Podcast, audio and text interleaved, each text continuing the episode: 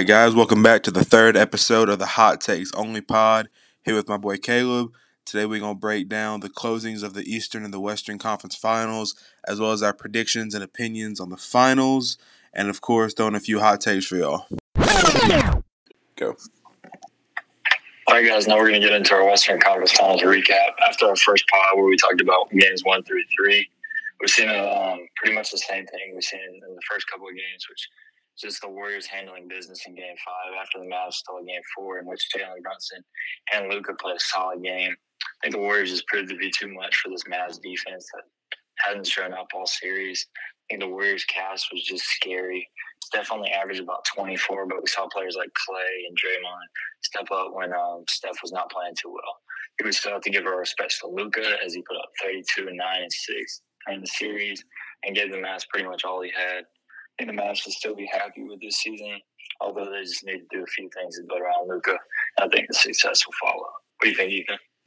Yeah, I definitely agree with that. I mean, I think Game 4 was kind of weird, honestly. I mean, I think the Warriors may have gone in that a little bit too confident, thought they were going to just take that. And, I mean, they came in strong. They had a 10-0 run in the first. The Mavs were 1 of 10 from the three-point line in the first, and it was really just going their direction. But I think Luka just took charge of that game, man. He dropped 40 points in that game. But I don't know. I guess it just wasn't enough. In Game 5, the Warriors sealed the deal. We kind of all expected that to happen anyways.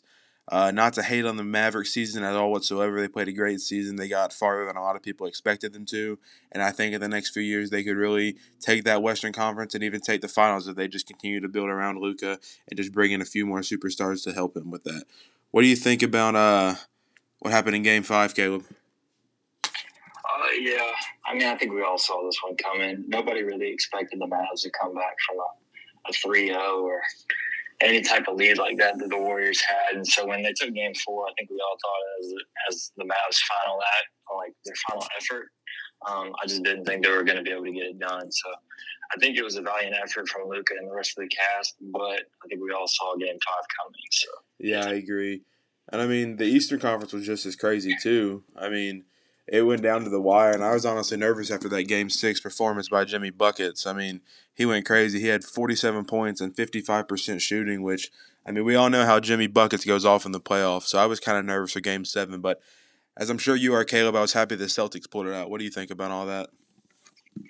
Yeah, most definitely. I think Jimmy Buckets, we got to give him his flowers for this series. The kid went crazy, but he just didn't have enough players around him. And I don't think he was consistent enough for them to win a 7-game series against a strong defensive team in the Celtics. I think on the Celtics side of things, they played a solid series, but they really should have been able to close with some round in 5, especially playing against the Heat team that's not all the way healthy. I think Jason Tatum was a little wishy-washy in the way that he wasn't being very consistent this series. He had a few solid games of about 20 to 30 points, but he also had a few games where he was scoring less than 20 points, which is just not acceptable for a player of his caliber. I do think towards the end of the series, he started playmaking a little bit, which proved very well for the Celtics. But yeah, those are my thoughts on the Eastern Conference. Yeah, I definitely agree with that. I mean, I think we did – I know we mentioned that in the first episode where we talked about how Jason Tatum wasn't really – doing much. I mean, he was trying to score, but that wasn't working, and he wasn't playmaking all that well. But as the finals progressed, the Eastern Conference Finals progressed, I think we really saw him improve in that playmaking aspect of his game. But, I mean, I really think you can compare the Mavericks team and the Heat team. They both have that one superstar that's going to get them all the way there, but when we see them go up against other dynamic teams and teams with multiple superstars, they just can't get it done. So I think if the Heat and Mavs both get another star player, that really might bring them to that next level. All right, guys, now we're going to get into our finals preview and what we're thinking for this Celtics-Warriors series. I think the first thing we can say is that we're seeing a top defense versus a top offense. I believe the Warriors have been the top offense in the playoffs so far, and the Celtics have been a top 2 defense in the playoffs so far. Ethan, what are you thinking so far? Yeah, I definitely agree. I mean, I'm super excited for this series. I think it'll go down to the wire, honestly. I mean, we do see a little bit more of a dynamic scoring aspect as far as the Warriors go, but, I mean, that Celtics defense is pretty much on lock. I mean, you have some of the top defensive players in the league right now on that team, and I'm just really excited to see how this series plays out. I don't know. I If I had to pick, I think the Celtics will take it out, but I think it'll go down to game 6 or 7. I really hope they get this win. I think that'll be good for their team and good for Jason Tatum. What do you think, Caleb? Yeah, most definitely. So I wrote down some keys for both teams in this series. I think for the Celtics, a big thing is Robert Williams' help. He's been their premier shot blocker this season, and I think if the Celtics want to use those wing defenders to push the Warriors into the paint, they need to have Rob Will on the back end of it. Another thing is Tatum needs to step up. I think we've seen throughout the playoffs that Tatum's always had that one bad game during each series. I really don't think he can afford to have this one against the top offense in the Warriors. And then another one for the Celtics is solid shooting from the role players. I think the Warriors will try to focus on Tatum and Brown, and they'll make others shoot. What do you think for the Warriors, Ethan?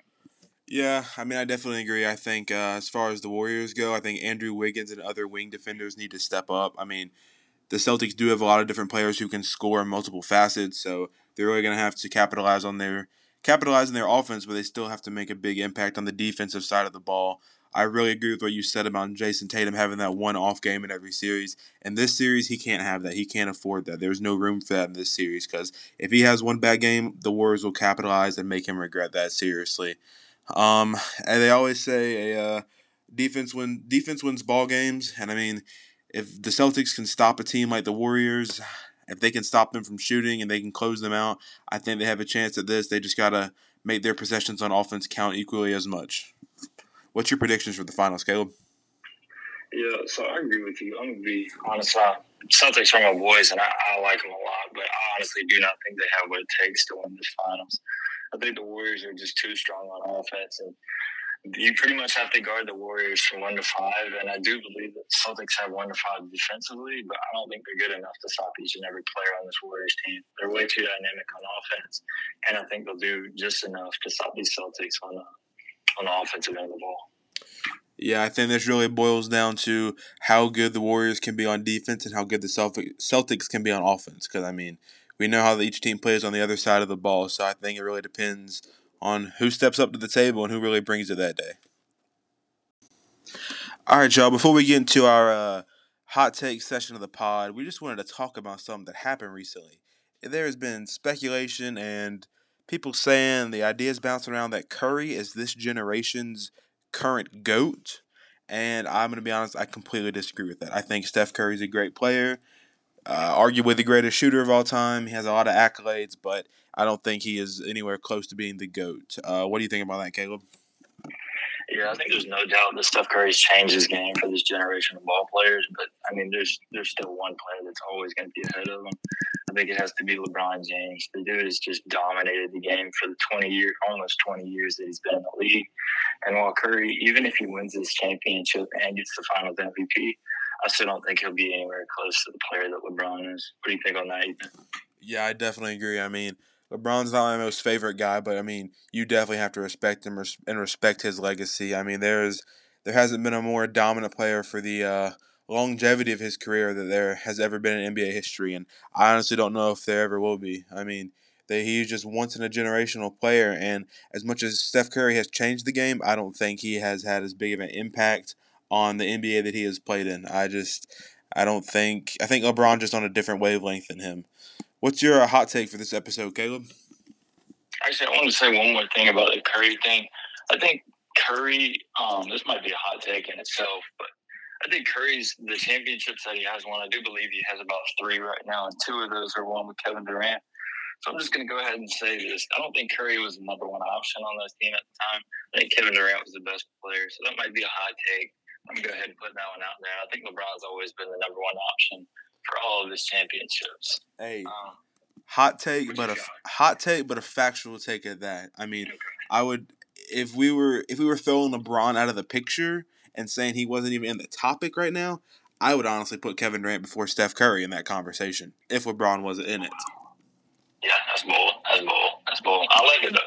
I really do think LeBron, he's always been the number one option. He's always been given the biggest load to handle when he is on the biggest teams and on the biggest stage. I think Steph Curry has not had to worry about that as much, especially when he was playing with Kevin Durant. Now, do you want to get in your hot take? Yeah, I'll go ahead and start it off. I mean, this might potentially be the hottest take that we have ever had on this podcast. But I think it's true, and I wouldn't say it if it wasn't. I think that Chet Holmgren has the potential to be an all-star next season. And hear me out. Chet Holmgren is a one-of-a-kind player. He's literally straight from the 2K creative player. I mean, dude is a 7-foot-tall point guard who can shoot the ball, has playmaking abilities. I think dude's insane. I think he's a generational talent. I think he is going to be in the NBA for a very, very long time, and I think he is going to be – he is the first that we're going to see of a new wave and a new play style of players.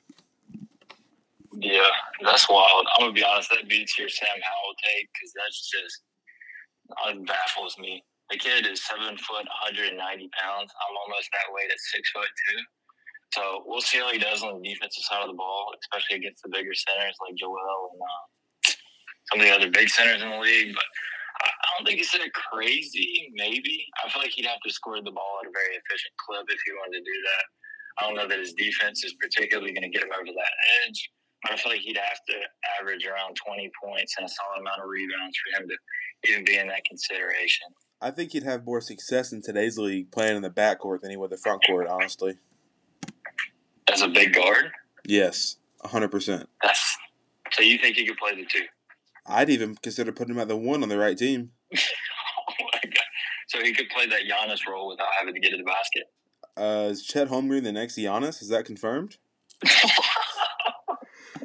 Hey, 7 foot Giannis, I like it. Hey, he might be better than Giannis. He has a consistent mid-range. All right, guys, my hot take for the day is Anthony Davis will have a bounce-back year.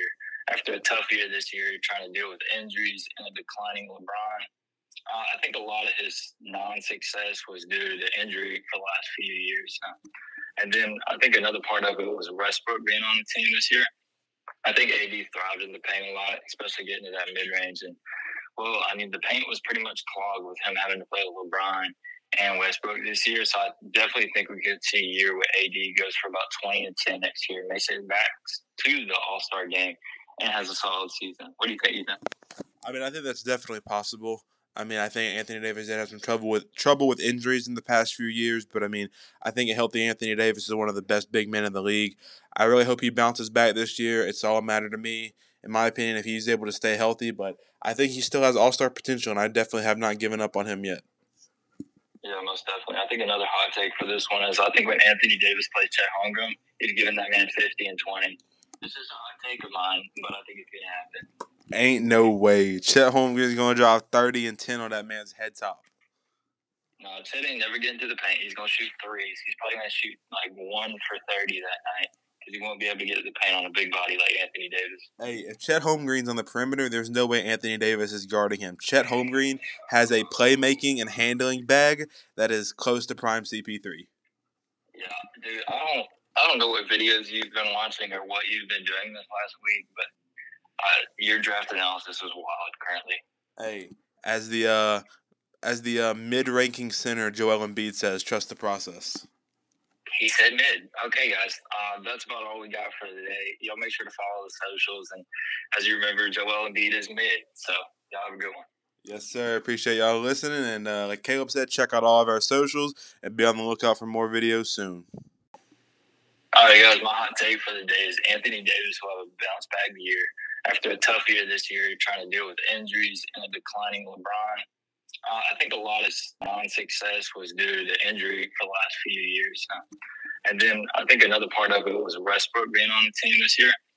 I think AD thrived in the paint a lot, especially getting to that mid-range. And, well, I mean, the paint was pretty much clogged with him having to play with LeBron and Westbrook this year. So I definitely think we could see a year where AD goes for about 20-10 next year, makes it back to the All-Star game, and has a solid season. What do you think, Ethan? I mean, I think that's definitely possible. I mean, I think Anthony Davis had some trouble with injuries in the past few years, but I mean, I think a healthy Anthony Davis is one of the best big men in the league. I really hope he bounces back this year. It's all a matter to me, in my opinion, if he's able to stay healthy, but I think he still has all-star potential, and I definitely have not given up on him yet. Yeah, most definitely. I think another hot take for this one is I think when Anthony Davis plays Chet Holmgren, he's giving that man 50 and 20. This is a hot take of mine, but I think it's going to happen. Ain't no way. Chet Holmgren's going to drop 30 and 10 on that man's head top. No, Chet ain't never getting to the paint. He's going to shoot threes. He's probably going to shoot like 1 for 30 that night. because you won't be able to get to the paint on a big body like Anthony Davis. Hey, if Chet Holmgren's on the perimeter, there's no way Anthony Davis is guarding him. Chet Holmgren has a playmaking and handling bag that is close to prime CP3. Yeah, dude, I don't know what videos you've been watching or what you've been doing this last week, but your draft analysis was wild currently. Hey, as the mid-ranking center, Joel Embiid says, trust the process. He said mid. Okay, guys, that's about all we got for today. Y'all make sure to follow the socials, and as you remember, Joel Embiid is mid, so y'all have a good one. Yes, sir. Appreciate y'all listening, and like Caleb said, check out all of our socials and be on the lookout for more videos soon.